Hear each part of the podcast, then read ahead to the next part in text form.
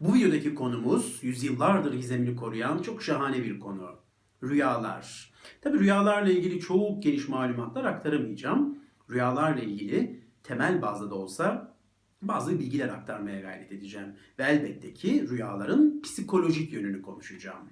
Hemen başlayalım. Rüyalar psikolojiye ve de terapilere ne zaman girdi? Elbette Freud'la beraber. Freud terapilerinde bir şey fark ediyor. Danışanları konuşurken sözü illaki rüyalarına getiriyorlar. Hatta Freud onları alıp başka konulara götürmeye çalışıyor ama onlar ısrarla rüyalarına geliyorlar. Ve Freud rüyaların çok önemli olduğunu keşfetmeye başlıyor. Ve danışanları rüyalarını anlattığında onlara eşlik ediyor ve bir yolculuğa çıkıyor onlarla beraber. Rüyayı analiz ediyorlar. Rüyada görülen figürleri, sembolleri, nesneleri, kişileri tek tek analiz ediyorlar. Uzun uzun konuşuyorlar ve resmen serbest bir dolaşım yapıyorlar. Ve bunun sonunda kişiyle ve kişinin bilinçaltı ile ilgili çok önemli bilgilere ulaşıyorlar. Freud rüyaların önemini gördüğünde kendi rüyalarını da yorumlamaya başlıyor. Özellikle babasının vefatının ardından kendi psikanalizini yaptığı yıllarda bilinçaltını görme noktasında, kendi bilinçaltını görme noktasında elindeki tek yöntem rüyalar. Freud ısrarla ve azimle kendi rüyalarını yorumluyor. Tabi bunlar ilerleyen dönemde bir kitaba dönüşüyor. Rüyaların yorumu. Freud'un belki de en önemli eseri.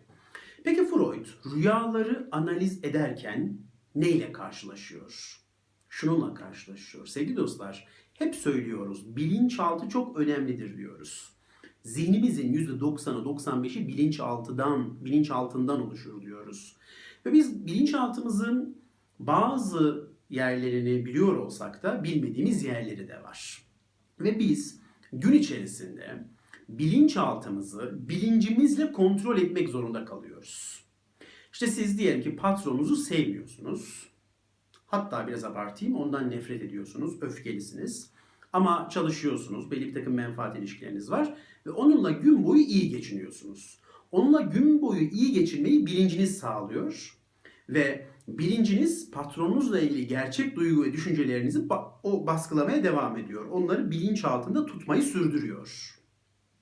Gün boyu onları baskılamayı sürdürüyor. Biz gün boyu bilinçaltımızı kontrol etmek zorunda da kalırız. Gerçek duygularımızı, düşüncelerimizi ifade edemeyiz çoğu yerlerde ve bilincimizle onları tutarız. Sevmediğimiz, beğenmediğimiz, kendimize yakıştıramadığımız her şeyi de oraya atarız ve orası adeta kaynayan bir kazana dönüşür. İşte biz akşamları uyuduğumuzda bilincimiz devre dışı kalır. Adeta bir bekçiydi o. Bir kapıcı gibi bilinçaltını koruyordu. Oranın başındaydı. Oranın dışarı çıkmasını engelliyordu. İşte uyuduğumuzda bu bekçi, kapıcı gider. Ve bilinçaltı serbest kalır. Adeta kapıdan içeriye sızar ve kendini ifade imkanı bulur. İşte Freud rüyaların böyle bir şeye hizmet ettiğini gördü. Yani rüyalarda bastırılan arzular kendisini tat, kendisine tatmin yolu buluyordu. Bastırılan şeyler rüyalarda farklı kılıklarla ortaya çıkıyordu. İşte Freud bunu keşfetti. Peki bu arzular, bastırılan şeyler rüyalarda tatmin bulurken, kendisini ifade ederken bu nasıl gerçekleşiyordu? Çoğu zaman sembollerle ve de farklı şekillerle. Şimdi siz dedim ya patronunuza kızgınsınız, öfkelisiniz. Gün boyunca bu öfkenizi bastırdınız. İşte rüyanızda direkt şekilde patronunuza öfkenizi boşaltacak şekilde bir rüya görmeyebilirsiniz. Bunu çeşitli kılıklarla ya da sembollerle görebilirsiniz çoğu zaman. Direkt şekilde kendini gösteren rüyalar olduğu gibi ama daha çok sembollerle gerçekleşir rüyalar. Çeşitli kılıklarla gerçekleşir. Peki bu niye böyle olur? Biz günlük hayatta bastırdığımız şeyleri gece rüyada direkt şekilde görüyor olsaydık uyanabilirdik ve bu bizi rahatsız edebilirdi. Rüyaları kılık değiştirerek gördüğümüzde, farklı sembollerle gördüğümüzde aslında bu bizi çok rahatsız etmiyor ve bu da uykularımızın devamına hizmet ediyor. Burası da çok önemli. Peki Freud rüyaları nasıl analiz ediyordu? şunu yapıyordu. Önce rüyayı bir dinliyordu. Buna asıl içerik diyor. Rüyayı bir dinliyordu. Ne görülmüş. Sonra rüyada görülen konular üzerinde, nesneler, kişiler, semboller, şekiller üzerinde rüyayı gören kişiyle uzun uzun konuşuyordu. İşte diyelim ki rüyada bir kalem görülmüş. Bu kalemin onun dünyasında ne anlam ifade ettiği üzerinde konuşuluyordu. Ve o kalemle beraber kalemin çağrıştırdığı başka şeylerde. Uzun uzun konuşuyordu Freud. Bir arkeolog gibi ince ince çalışıyordu. Ve bunun sonucunda da rüyaların analizi yapılıyor. Kişinin bilinçaltı ile ilgili çok önemli bilgilere ulaşılıyordu. Ama burada çok önemli bir şey var. Freud şunu söyler. Rüyayı en iyi rüyayı gören yorumlar der. Bu çok önemli. Çünkü o figürlerin, o şekillerin kişinin dünyasında ne anlam ifade ettiğini ancak o bilir. Yoksa siz bir rüyayı dinleyip bu şu anlama geliyor deme imkanına çok sahip değilsinizdir. Onunla beraber yaparsınız bunu. Figürlerin, şekillerin onun dünyasında ne anlam ifade ettiğini konuşa konuşa bazı sonuçlara ulaşırsınız. O yüzden burası çok önemli. Rüyayı en iyi rüya gören yorumlar.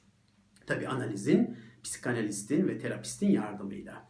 Peki rüya görmek ne işe yarıyor veya rüyaları analiz etmek? Sevgili dostlar, nasıl gün boyunca bedenimiz yoruluyorsa ve biz uyuyarak bir nevi arınıyorsak, temizleniyor ve dinleniyorsak aslında rüyalar da bilinçaltının arınma mekanizması. Gün boyu bastırılan şeyler bir nebze de olsa rüyalar vasıtasıyla ifade imkanı buluyor ve bir nevi bilinçaltı resmen hava almış oluyor. Bir nevi bir zehir boşaltma mekanizması. Tamamen bitiyor diyemiyorum. Yani o duygulardan, o bastırılan şeylerden kurtuluyoruz diyemiyorum. Ama bir nebze de olsa bilinçaltı arınıyor. Kendisini ifade imkanı buluyor. Bence bu yönüyle rüyalar çok hayati bir işlev görüyor. Rüya analizi ne işe yarıyor? Elbette kişi rüyalarının analiziyle bilinçaltını daha iyi görüyor ve kendisiyle ilgili farkındalığı artıyor. Şimdi rüyalarla ilgili bu temel bilgilerden sonra size iki tane rüya aktaracağım. Bu rüyaları gören kişilerden izin aldım, danışanlarımdan izin aldım. Onlara da teşekkür ediyorum. Onların rüyalarını aktaracağım size. Birinci rüya şu. Bu rüyayı gören danışanım 28, 29, 30 yaşlarında bir kadın ve rüyasında şunu görüyor. Belli aralıklarla ama sık görmeye başlamış. Rüya şu. Sınava geç kalma rüyaları. Şimdi bir bütünleme sınavı düşünün veya tek ders sınavı deriz biz. Öyle bir sınav düşünün. Yani o sınav çok önemli. O sınava girerseniz, geçerseniz üniversiteyi bitiriyorsunuz, diplomanızı alıyorsunuz. O kadar önemli bir sınav. Danışanım rüyasında böyle bir sınava gittiğini görüyor. Ama ne enteresan ki sınava hiçbir zaman ulaşamıyor. Bindiği taksi bozuluyor. İşte ya trafik oluyor, dolmuş bozuluyor. Hava çok kötü oluyor. Bir türlü bu sınava ulaşamıyor. Ve sınava ulaşmak istediği her esnada inanılmaz şekilde kaygı yaşıyor rüyasında. Yüksek oranda kaygı yaşıyor. O taksin içindeyken, o dolmuştayken, trafikteyken sürekli saate bakıyor, sürekli saate bakıyor ve hep sınavı kaçırdım, sınavı kaçırdım. Benim için her şey bitti, üniversiteyi bitiremeyeceğim. Yüksek oranda böyle kaygılar yaşıyor. Ve sonra uyanıyor. Hatta kaygılar o kadar rahatsız edici ki uyandığında böyle derin bir oh diyor yani rüyaymış diyerek rahatlıyor. Şimdi biz bu rüyayı analiz ettiğimizde şöyle bir şeyle karşılaştık. Konu evliliğe geldi. Şimdi bu danışanımız evlenmek istemediğini ifade ediyordu diliyle. Evliliğe çok sıcak bakmadığını ifade ediyordu. Bekarlığını sevdiğini, evlenmeyi düşünmediğini söylüyordu. Diliyle ama diyorum ya diliyle bunları ifade ediyordu ama gerçeği tam bilmiyoruz. İşte yapılan analizlerle, uzun uzun konuşmalarla aslında biz şuraya ulaştık. Aslında danışanımız için evlilik çok önemliydi. Ve evlenmek için kimi girişimlerde bulunmuş ama bu girişimler başarısız olmuştu. Ve yaşı dolayısıyla çünkü uygun bir yaşta evlenmek istiyordu, daha genç bir yaşta evlenmek istiyordu. Yaşı dolayısıyla da bu treni kaçırdığını düşünüyordu.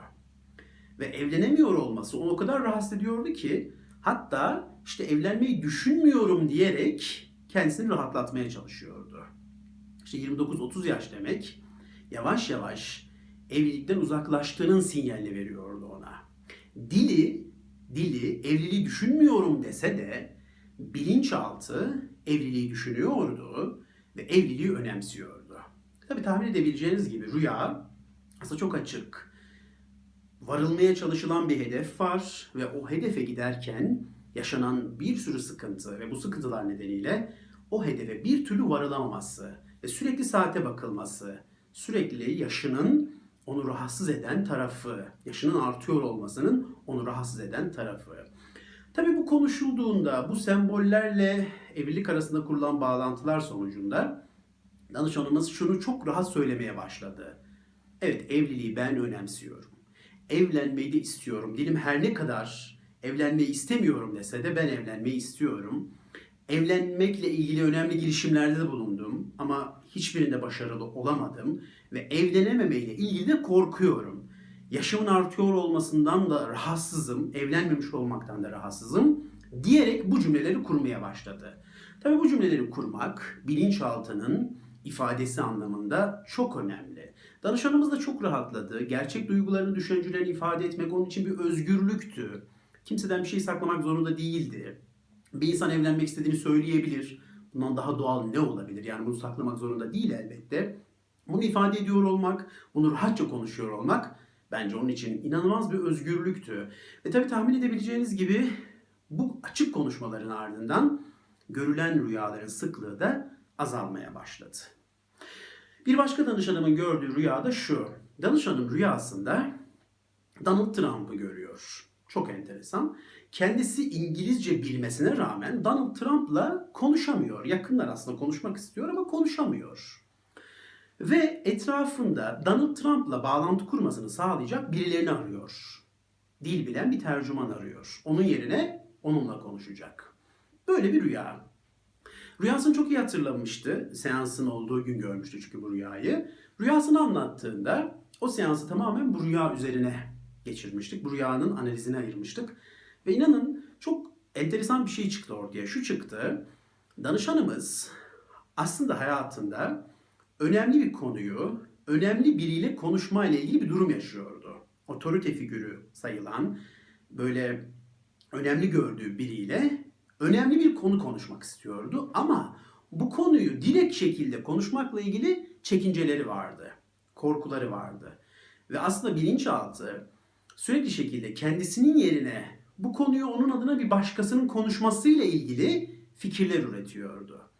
Ve aslında bu bilinç altında çektiği birkaç 2-3 hafta belki de çektiği bu sıkıntı rüyada direkt sembollerle kendini göstermişti.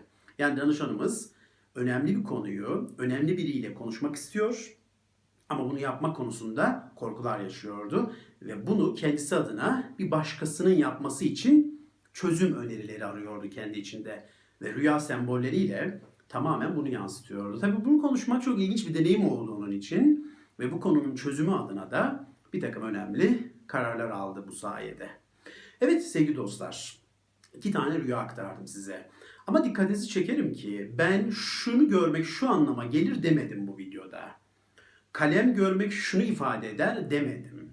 Çünkü rüyada görülen semboller, rüyada görülen şekiller, figürler, kılıklar tamamen size özeldir.